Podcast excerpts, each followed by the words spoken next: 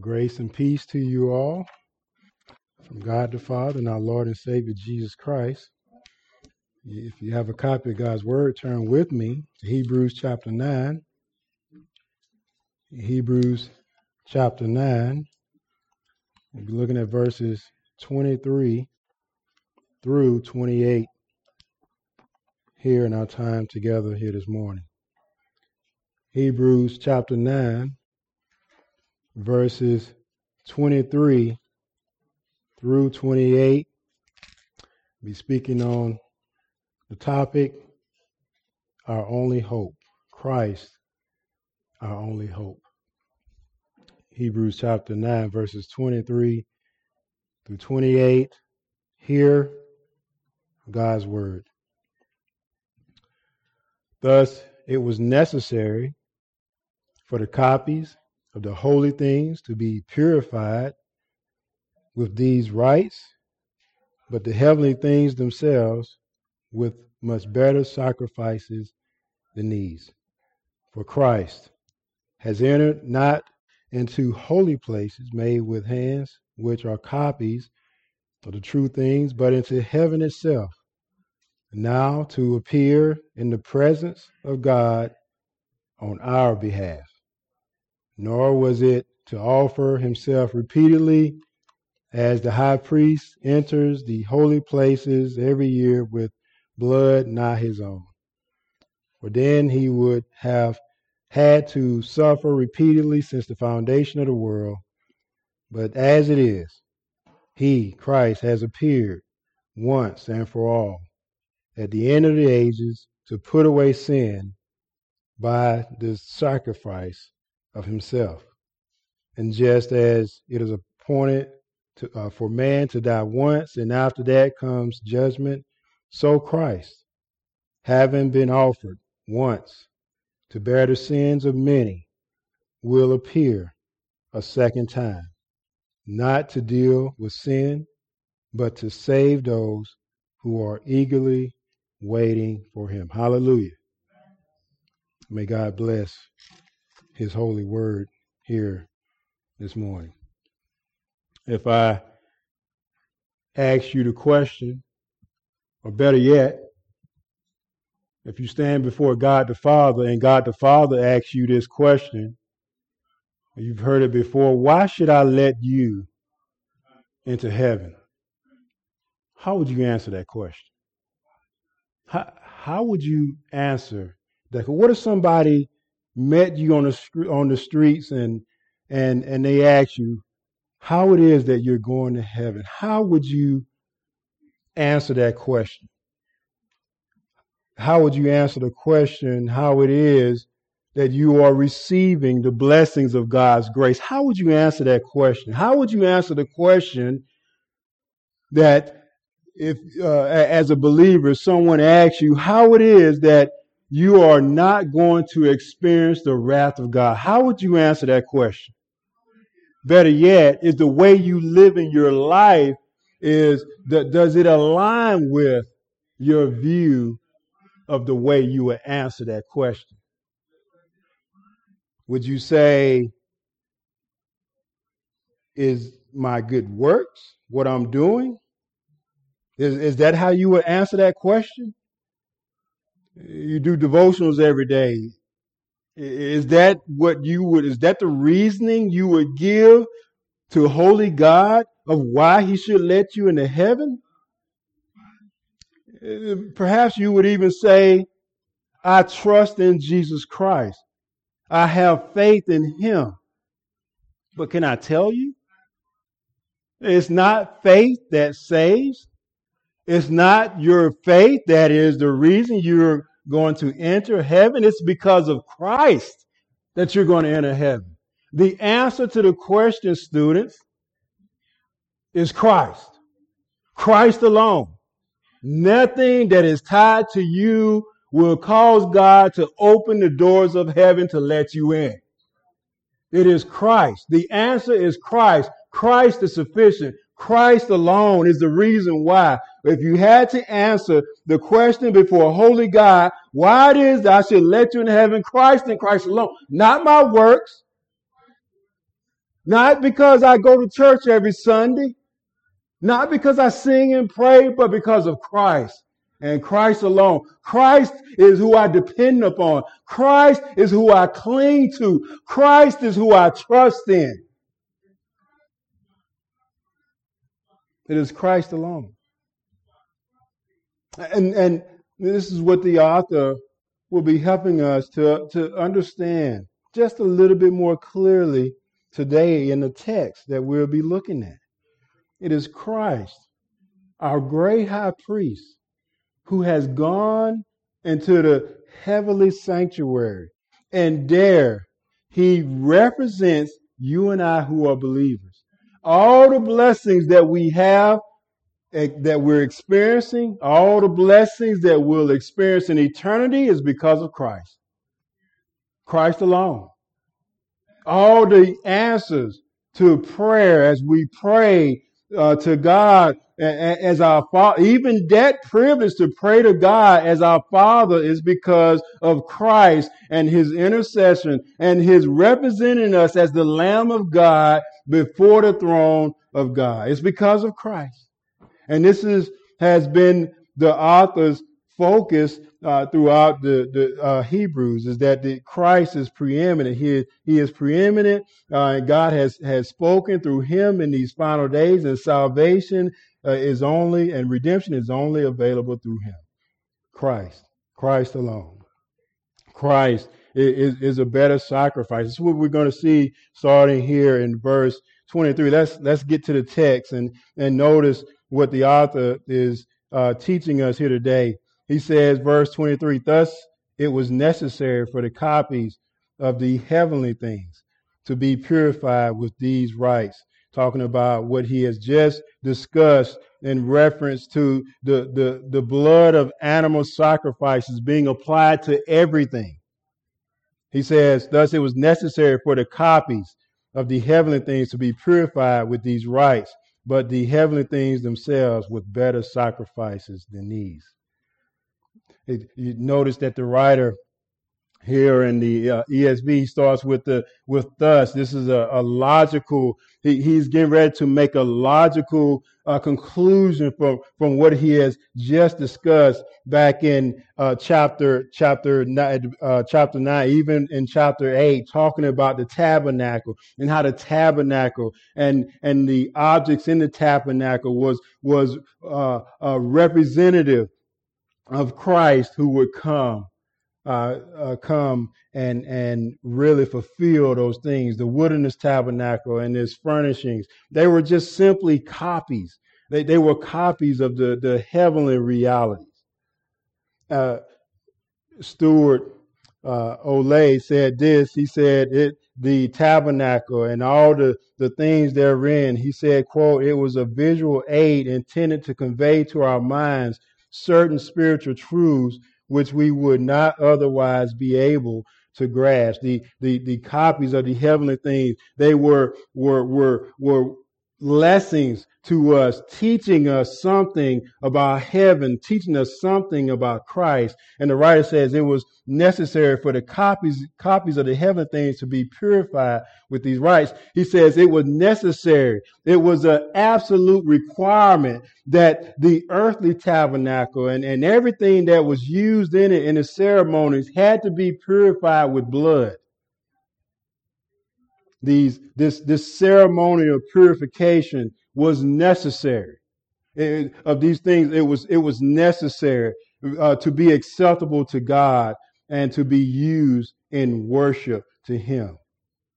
But notice what the writer says. He says, "But the heavenly things, the heavenly things themselves, with with better sacrifices than these." The the the the heavenly sanctuary was was the reality of the earthly copy, the, the earthly tabernacle, the earthly tents, and and it needed a the the the, the heavenly tabernacle needed a, a better sacrifice, and that better sacrifice was Christ. And and and so we, we run into some problems here, if uh, theologically, as we look at this. The, the, the, what does it mean? What does it mean that the heavenly things themselves must also be purified? Do heaven is does heaven need to be purified. I mean, heaven is the place of where holy God dwells. Uh, th- there is no im- impurity in heaven. It, and how is it that the writer is saying that the heavenly things, uh, the, the heavenly things, they, they need to be purified? It, it, is, is heaven in some way defiled by human sin? We, we run into a problem if we say yes, because that's that's not the case. Well, well maybe, maybe it was because Satan fell in heaven. Maybe that's why the writer is saying that the, the heavenly things themselves uh, need needed to to to be be purified. No, I, I don't think so. Uh, there there are many different views uh, that uh, commentaries give, but here is one that I'll stick with, and it's uh, the opinion of Robert Martin. He uh, he says this. He said, following the same pattern of the earthly tabernacle, being uh, with blood, uh, being sprinkled with blood, following that same uh, uh, pattern, he said uh, that the purification of the heavenly sanctuary uh, had to be had to be purified because uh, it, it, not, not uh, how is it purified? It's be, uh, purified because Christ is there, Christ who has died for our sins. He He is he is there, uh, as Revelation says. He is the Lamb of God. He is he is there representing us. Th- this is how heaven uh, is purified. And and the uh, Robert Martin said it. It's the purification of heaven was not due to impurity in it, but because of the impurity of those whom Christ represents. I think this gets at the the heart of of what the the author is getting at. Heaven uh, is is is purified in a sense that Christ is there representing us. You say, where is that in Scripture? Turn to Ephesians, Ephesians chapter one, verse twenty. And notice what Paul says about our relation, our, our, our current union with Christ. Ephesians chapter one, verse twenty.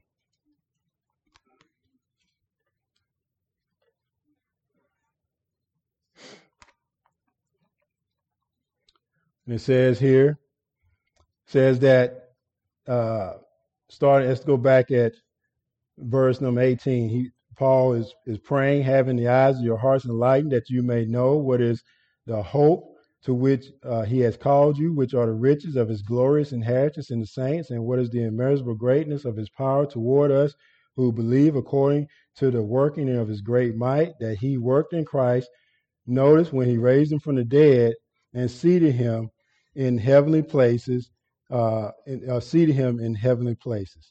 Keep keep that uh, in your mind as we go. Turn over to chapter two, verses five and six.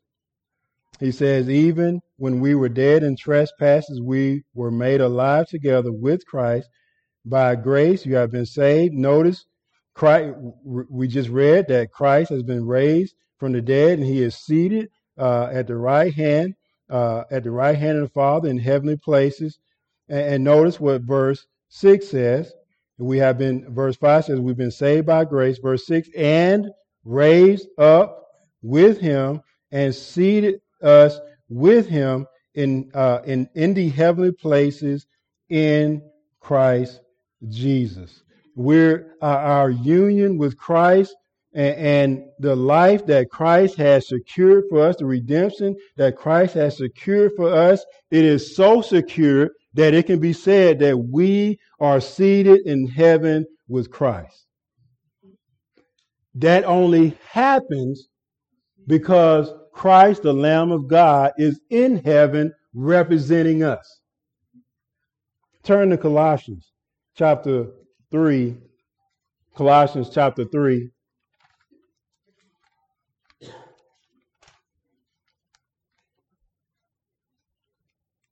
Verse number one, we look at verses one through four. Our life is, is so secure, uh, our new life that we have in Christ. It, it, it, it is so secure. It, it is it is such a reality that it can be said that that our our life is is with Christ in heaven. And that's what Paul says here, starting at verse one. He says, if you have been raised up with Christ, seek the things that are above where Christ is seated at the right hand of God. Set your mind on things that are above, not on things that are on earth, for you have died, and your life is hidden with Christ in God. Where is Christ? He is at the right hand of the Father. And Paul says, your life, the life that, that you have, that that the, the, the spiritual life that that you have now and that you will possess, it, it is it is hidden with Christ in God. When Christ, who is your life, appears, then you also will appear with him in glory. This is only possible. It is only possible to say that we are unified with Christ.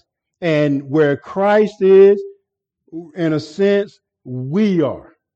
And that's only possible because of Christ and the blood that he has shed for us.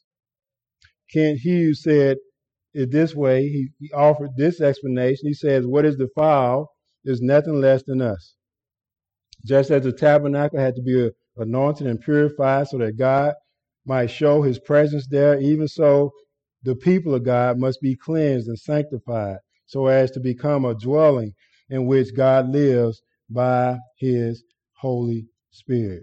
End quote. Well, our relationship and our union with Christ is such that we have God, the Holy Spirit, indwelling us. Our relationship with with uh, Christ is, is such that it can be said that we are seated with him in heavenly places. Paul said, for me to live is Christ and to die is gain.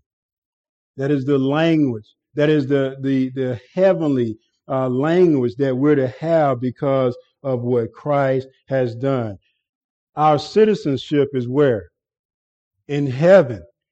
It is, it, we can say that we now, as believers in Christ, are citizens of heaven, and we can say it without shame because our sin has been cleansed by Christ, who is seated in heavenly places. So I believe that's what the author is getting at. We don't have him here to ask him, of course. But I think this is, that is what the author is, is trying to tell us here. Because look at what he says in verse number twenty-four. Look at verse twenty-four. It says, but Christ has entered into holy places made with hands, which are copies of the true things, but into heaven itself now to appear in the presence of God on our behalf. Christ, he says, for Christ, Christ, the God-man, Christ, the the the prophesied, uh, the promised Messiah uh, of the Old Testament, Christ, who he, he who was born uh, of a woman, Christ, who who lived a perfect life, Christ, who who died on the cross to bear our sins, Christ, the God-man, who was raised from the dead, Christ, the God-man, who who ascended. He was seen by his disciples for forty days, and he ascended into heaven. Christ, who ascended into heaven, he uh, the writer says he has entered not into holy places made with hands, which are a copy of the true things, but into heaven itself. And no, and, and the reason why why did Christ appear in heaven? This should make you say, hallelujah. No, he says now to appear in the presence of God on our behalf. Just as the high priest on the Day of Atonement, is his uh, part of uh, his dress was that he had the, the twelve tribes of Israel written on his chest.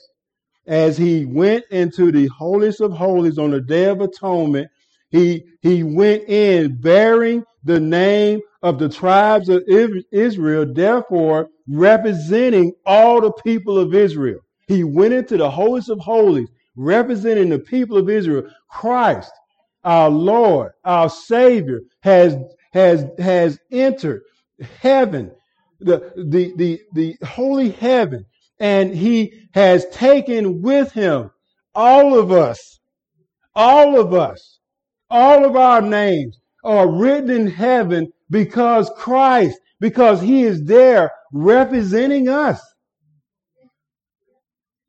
He has gone and he he he he continues to do his work of mediation, his work of of intercessory uh, intercessory work as our great high priest. He does that in the presence of God representing us. He is interceding for us before the Father. He has sent the Holy Spirit, who indwells us, who seals us until the to, until the day of redemption. He, Christ, is is representing us, and he is protecting us, and he is blessing us. He is pouring out blessings upon you and our grace upon grace we're receiving. The, the grace you, you have received to walk through trials is because Christ is representing you before the Father. The grace that you need to live the Christian life is because Christ is representing you before the Father. It's not because of you.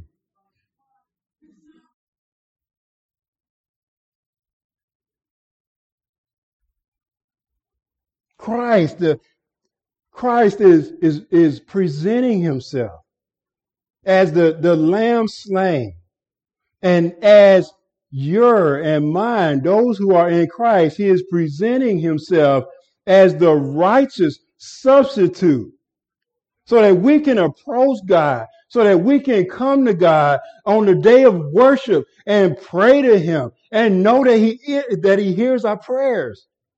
It's because of Christ. And he is representing us. He is representing every single, single believer before God.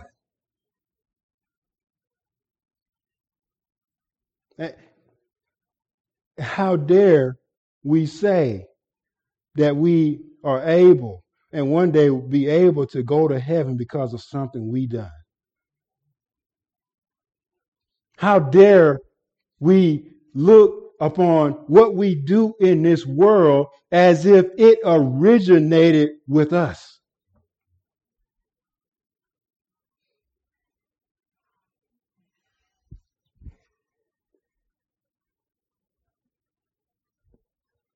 That great thing that you have done, that great thing that you're tempted to boast in, is only because of what Christ has done. And he now appears in God's presence on our behalf. He appears in God's presence for us. Christ, his sacrifice. What, what exactly, what, what did it accomplish for us? He represents us before the Father.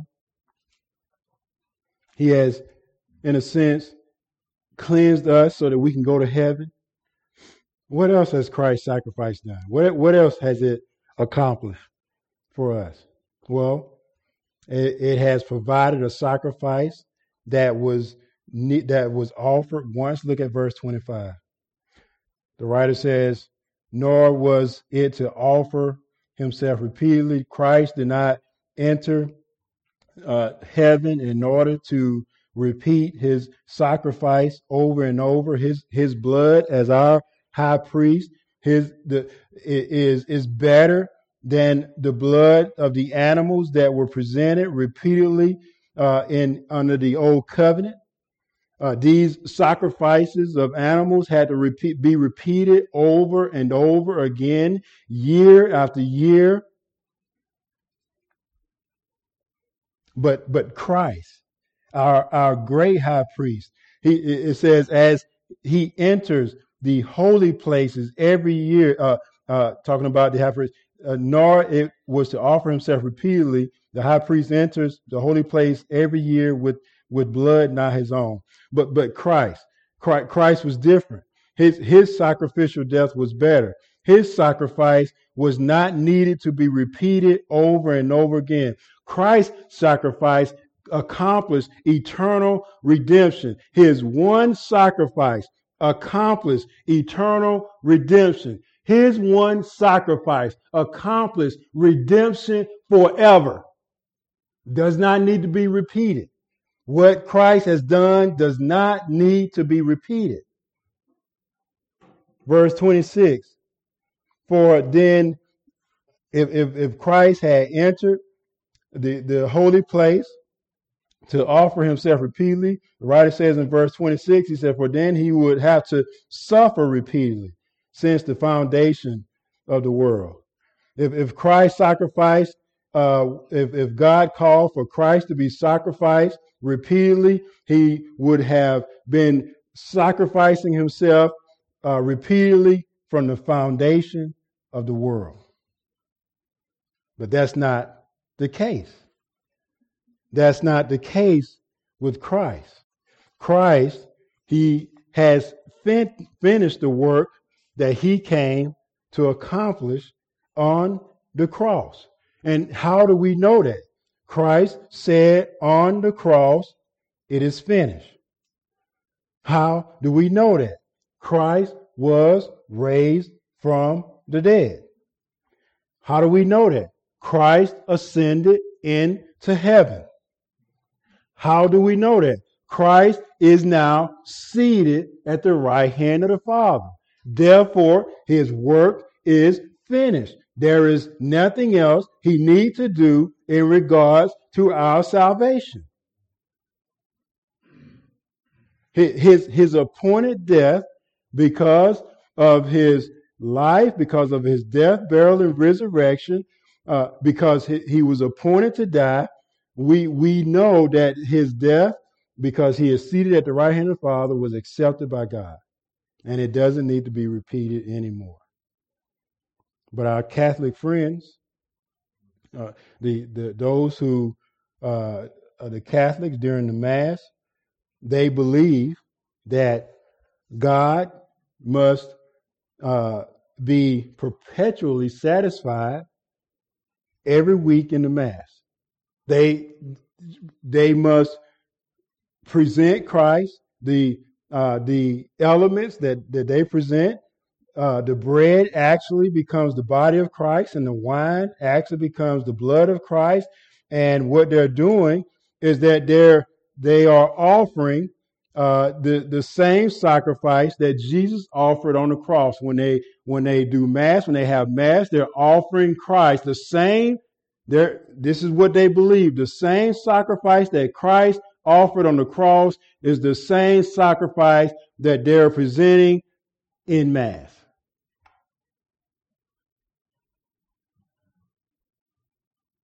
They are re-crucifying Christ over and over again, according to what they believe.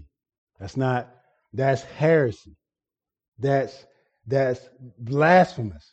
To say that Christ needs to be, you know, every week, uh, Christ needs to be crucified over and over again. The writer of Hebrews says of, of Christ, it says, but as it is, he has appeared once and for all. Christ is, he has appeared, he has, he has, given his life, and that sacrifice is a once and for all sacrifice. His, his, his atoning work on the cross is sufficient. It is sufficient. It is the final atonement that sacrifice that satisfied the justice of God. There needs not be another. The writer says, but as it is, he has appeared once and for all at the end of the ages. He, the author is referring to the Jesus' death on the cross. Jesus' sacrifice, his sacrificial death, fulfills what is what is necessary for salvation. His death is sufficient, it is efficacious, and it is the climax of human history. Once and for all, the writer says, at the end of the ages. This be, be, Christ's death is the mark of the end of the ages. And we'll see what comes next. What is next on God's calendar? But it says, but Christ has appeared once and for all at the end of the ages. Notice what the writer says, to put away sin. Jesus appeared to take away his people's sins. Jesus shed his blood to take away our sin, the, to put away our sin. To put away means to remove. It means to, to remove. The, the old covenant sacrifices could never put away sin. How do we know that? Because the sacrifices had to be done year after year. But Christ, his one time sacrifice has put away, it has removed the sin of those who trust in him forever. Forever. And this points to the greatness of Christ's sacrifice. It points to the to the uh, to the effectiveness of, of Christ's sacrifice. Christ's death on the cross doesn't merely make us savable, it saves us. It doesn't make us redeemable, it redeems us. He, he came to, to put away sin. John says this in First John chapter three, verse five. You know that he appeared in order to take away sins, and in him there is no sin. He put away sin, not his own sin. He put away our sin. There was no sin in Christ. And because of who he is, the perfect Lamb of God, the one who lived a righteous life, in him our sins are done away with. Why? Because uh, the writer says to put away sin by the sacrifice of himself. Uh, again, this points to the to Christ, his personhood, the absolute perfection of Christ, the absolute perfection of the offering of Christ. He has fully, once for all, dealt with the sin problem. God's justice demanded payment for sin. Christ paid it.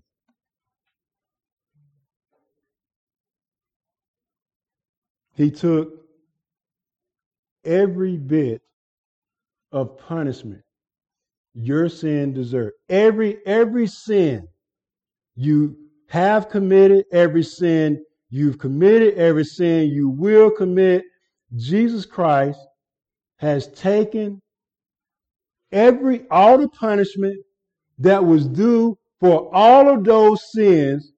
He has taken the punishment for those sins upon himself.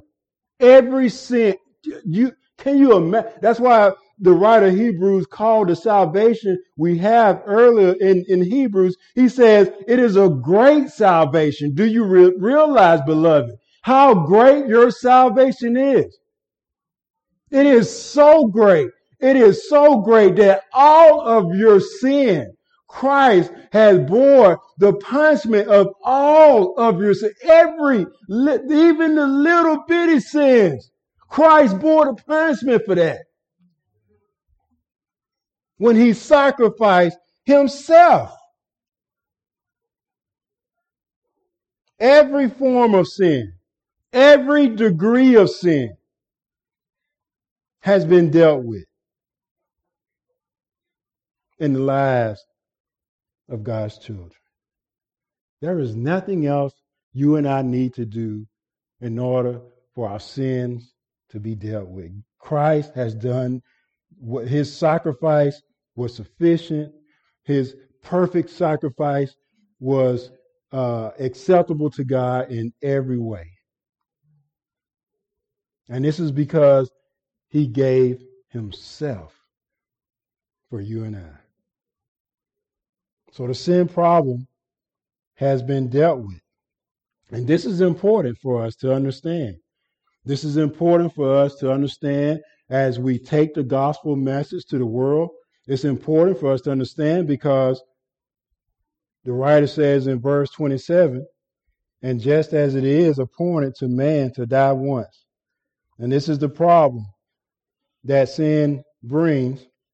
is that ultimately we will all die. The the present tense of appointed here, it, it expresses the that disappointment to die is a is is continually true for for all mankind. For for for everyone born into the world, this this is true.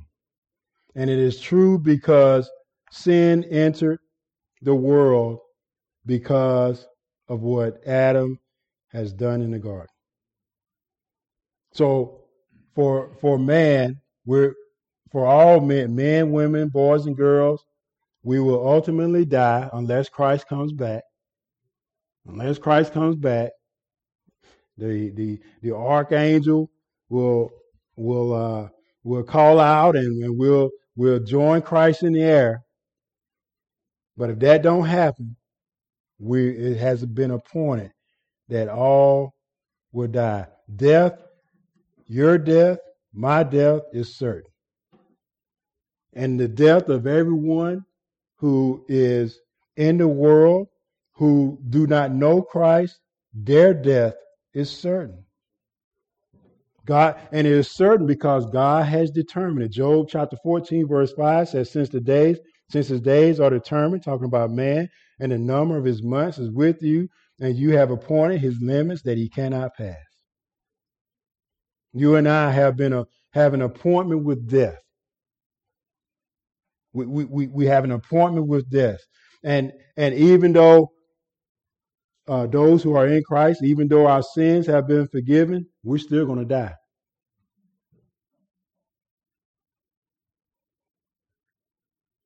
We we can't escape this reality. Now, saying this, this doesn't mean just just give up and die.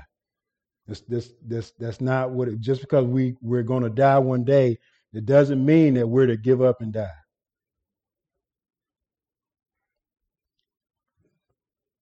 But we're to, uh, in a sense, live our days, our, our days with wisdom. The days that God has given us, the days that God has appointed us to live on this earth, whether they're filled with trial, whether they filled with tribulation, whether they filled with suffering, we're to live our days for the honor of Jesus Christ.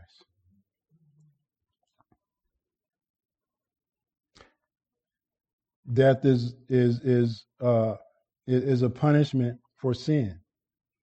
It is a punishment for sin because of its death was not a part of God's uh, plan for for Adam and Eve, but death was because of their sin. In Romans five and twelve said, therefore, just as sin came into the world through one man, talking about Adam, who is represented the human race. And death through sin, so that death spread to all men because all sin. Because of the sin of Adam, who represented the human race, sin has entered into our uh, death has entered into our existence, and we die once. Notice that we die once. You're not going to be reincarnated. You're not going to come back as an animal, as a whale, as a dolphin. You, you're not going to die and go live on some other world. When, when you die, when you die, notice what the text says. It says, for man to die once, and after that comes the judgment. One death followed by judgment. Notice that the passage doesn't mit- mention purgatory. You, you you're not you don't die and go to purgatory.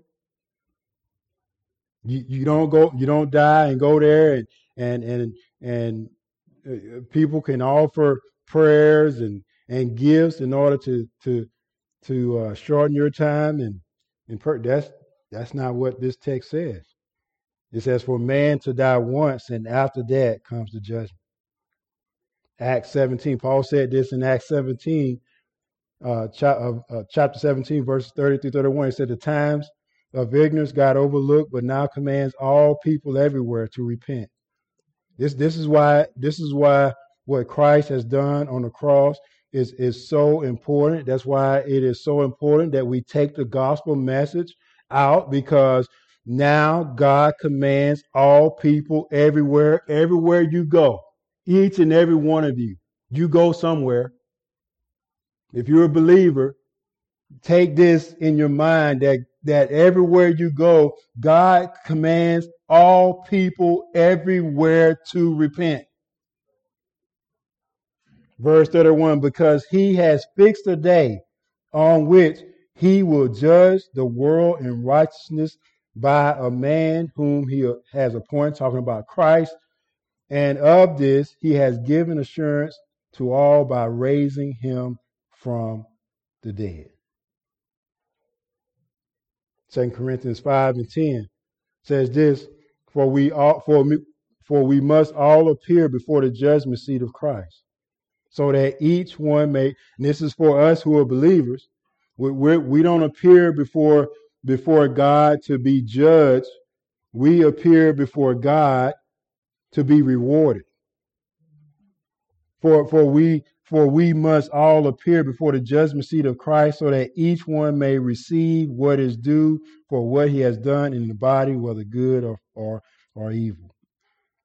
Just a, a measure of, of, of rewards that, that we will receive when we appear before God, uh, bef, uh, appear before Christ, who is the, the righteous judge. But everybody will appear before Christ.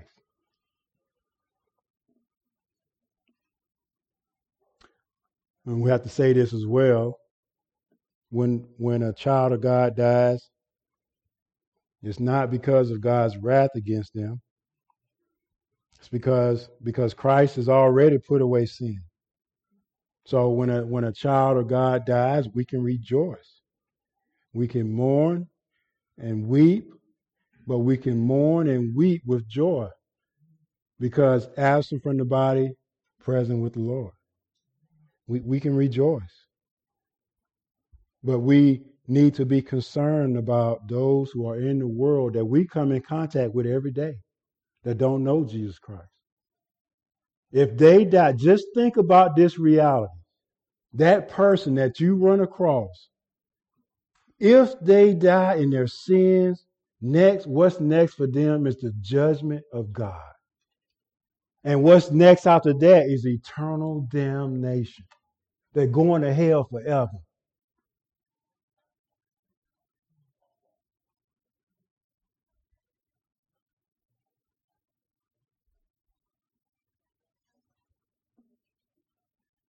So we should live with concern for those who are in the world, and yet we should live with joy, because Romans five and nine says we have been justified by his blood. Much more shall we be saved, uh, saved by him from the wrath of God. We rejoice. We should rejoice. Live rejoicing, because we've been saved from God's wrath in Christ. And yet we should live proclaiming the gospel, because those who don't know Christ will experience the wrath of God. Those who reject Christ, they reject Christ, God will call them into account one day. And so we should be praying hard. We should be taking every opportunity we have to come in contact with the world to let them know about Christ, our great high priest, who will receive them. They don't have to work. They, you know, people I talk to, you every so often, you hear somebody say, well, I got to get right. I got to get myself right before I before I, I I I commit myself to Christ. No, they don't need to get right. You can't get right. All you need to do is trust Christ. Oh, that's, you know, it's, you know, and, and really what they're saying is that there is some, that they're enjoying their sin and they don't want to give it up. And, and our, our our we should make it our goal to help them to understand that the sin that they're that they're wallowing in, that the sin that they're embracing, it does not it does not compare to the treasure of heaven. That it does not compare to the treasure of Jesus Christ.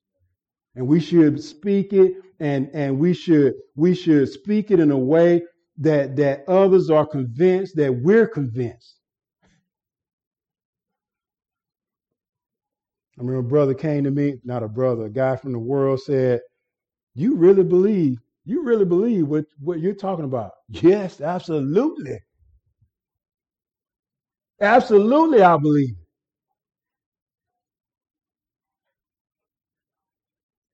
Do I live like it all the time? No.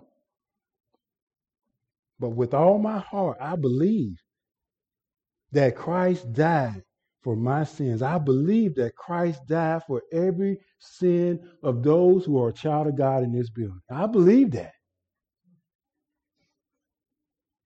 And I believe that he offered himself one time. Verse twenty-eight, so Christ, having been offered once to bear the sins of many.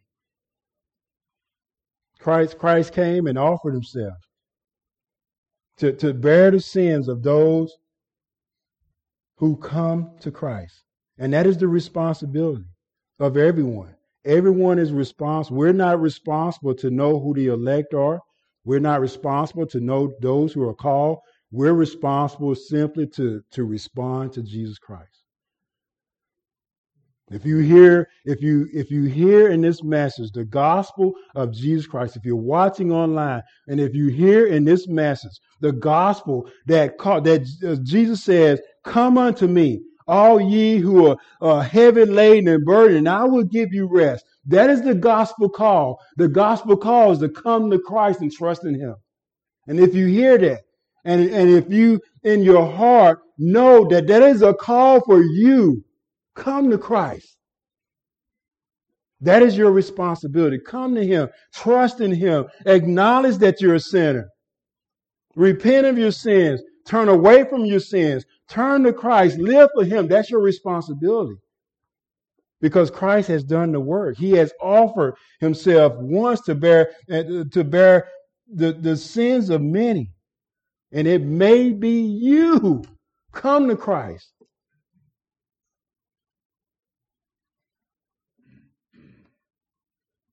And for those of us who are in Christ, notice what it says.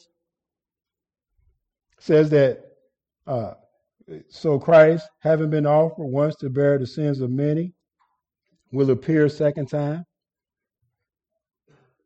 not to deal with sin. Christ's second coming is not to come and atone for sins because He's already done that. He's already said, it is finished. It, our sins has al- already been removed once and for all. Christ has been judged in our place. When Christ comes again, He will come whether we are living, whether believers, talking about believers, whether we're living, whether we're in grave. Remember we talked about that in First Thessalonians, Second Thessalonians. Those who those who have died, those who are asleep, will be caught up in heaven with Christ. And those who are alive will, will be caught up in in uh, uh, in in in the heaven in the heavenly with, with Christ. It's, the text says Christ, He's not coming a second time to deal with sin, but to save those who eagerly who, who are eagerly waiting for Him. Christ is our high priest, and He's coming from the heaven tabernacle to appear a second time to bring the blessing of full salvation. And that's what all of our hearts desire. If you're a believer, you desire full salvation. You de- you desire to be with God. You desire to be with Christ where He is. That, that is, a, that is a, a desire that God has given you in your heart. And one day, Christ is going to come and make that a reality.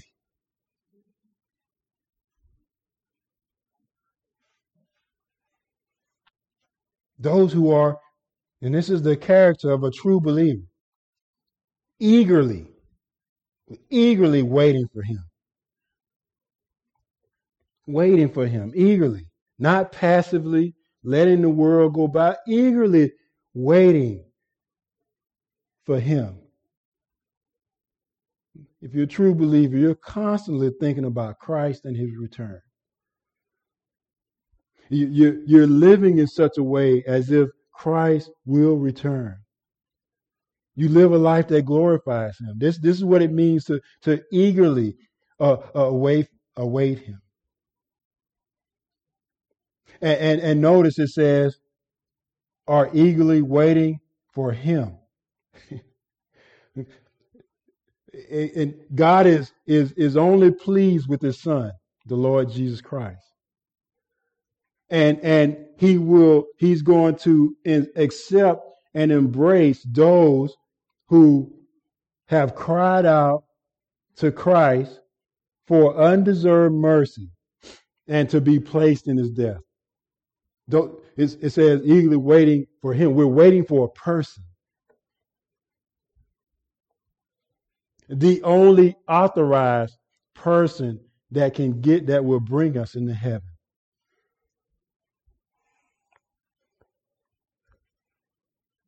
Or are you eagerly, can, can, can it be said of you that you're eagerly waiting for Christ, who made your salvation from God's judgment possible? And sometimes we can get distracted with things of this world. That, that is true. And sometimes we can get, we can be weighed down with the burdens that we're bearing in this world.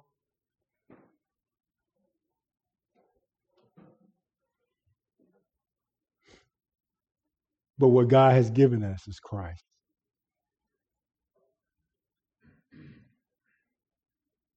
Christ is God's message to us. That's what Hebrews chapter one said. God spoke through prophets in time past. In these last days, he has spoken to us in his son.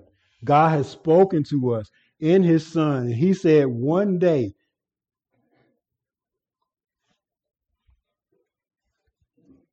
if you trust in him, the sorrow, the tears that you're crying because you're suffering in this world, one day those tears are going to be wiped away. You're frustrated by the way things are in this world, by just the rampant sin. And God says, in Christ, I'm going to come back and make it right.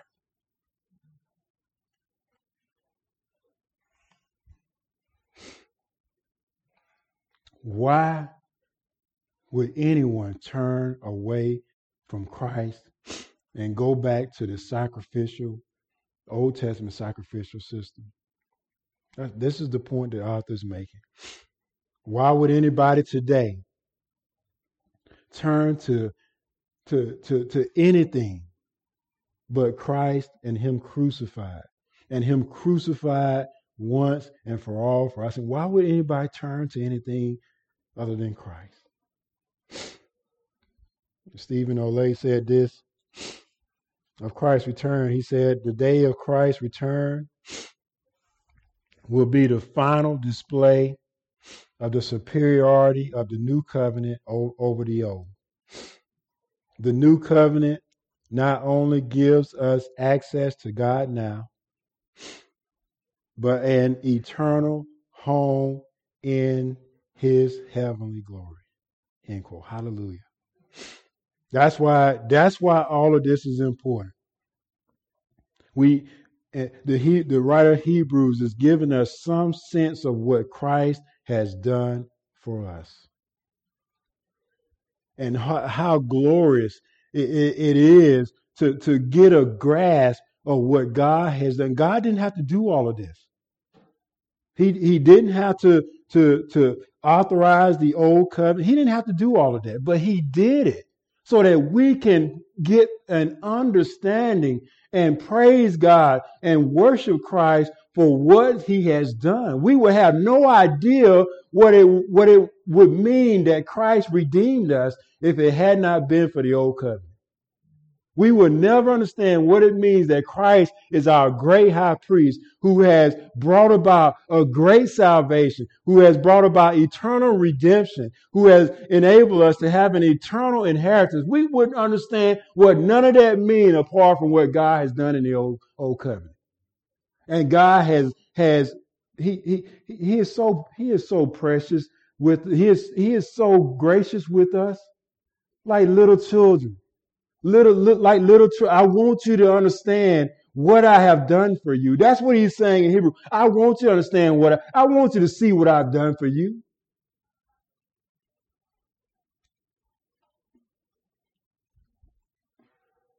Let us pray. Father,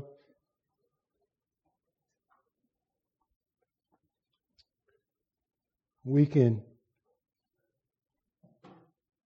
we can be so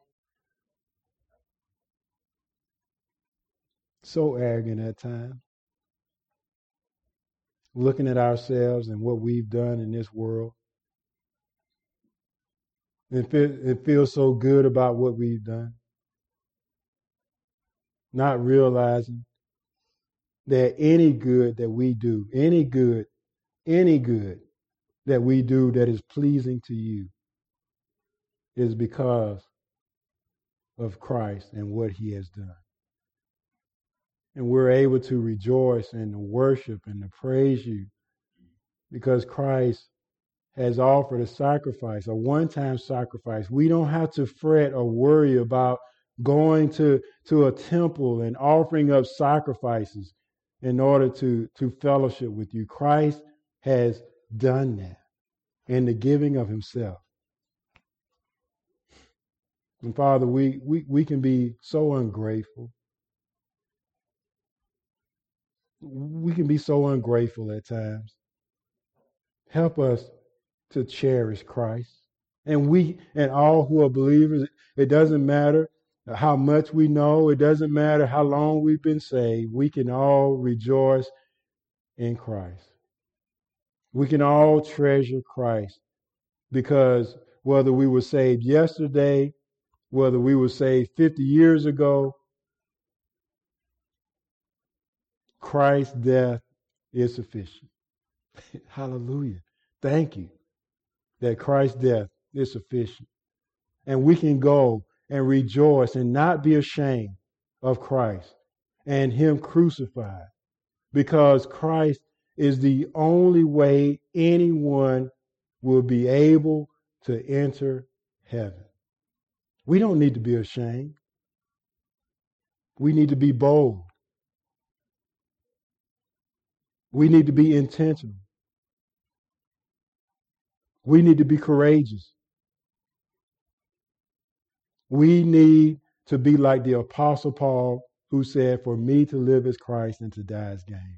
Others should see in our lives that uh, who Christ is and what he has done. And so, Father, thank you. Thank you for these timeless truths that you have given us in this letter to the Hebrew believers. May these continue to be a blessing to our soul, even as many, even many here today are facing difficulties in this life. May the reality of Christ, who is at the right hand of, of the Father, may Christ be that which gives all of us, even if we're suffering, gives us the joy we need to endure another day. Thank you for a sufficient sacrifice in Christ. It's in his name I pray. Amen.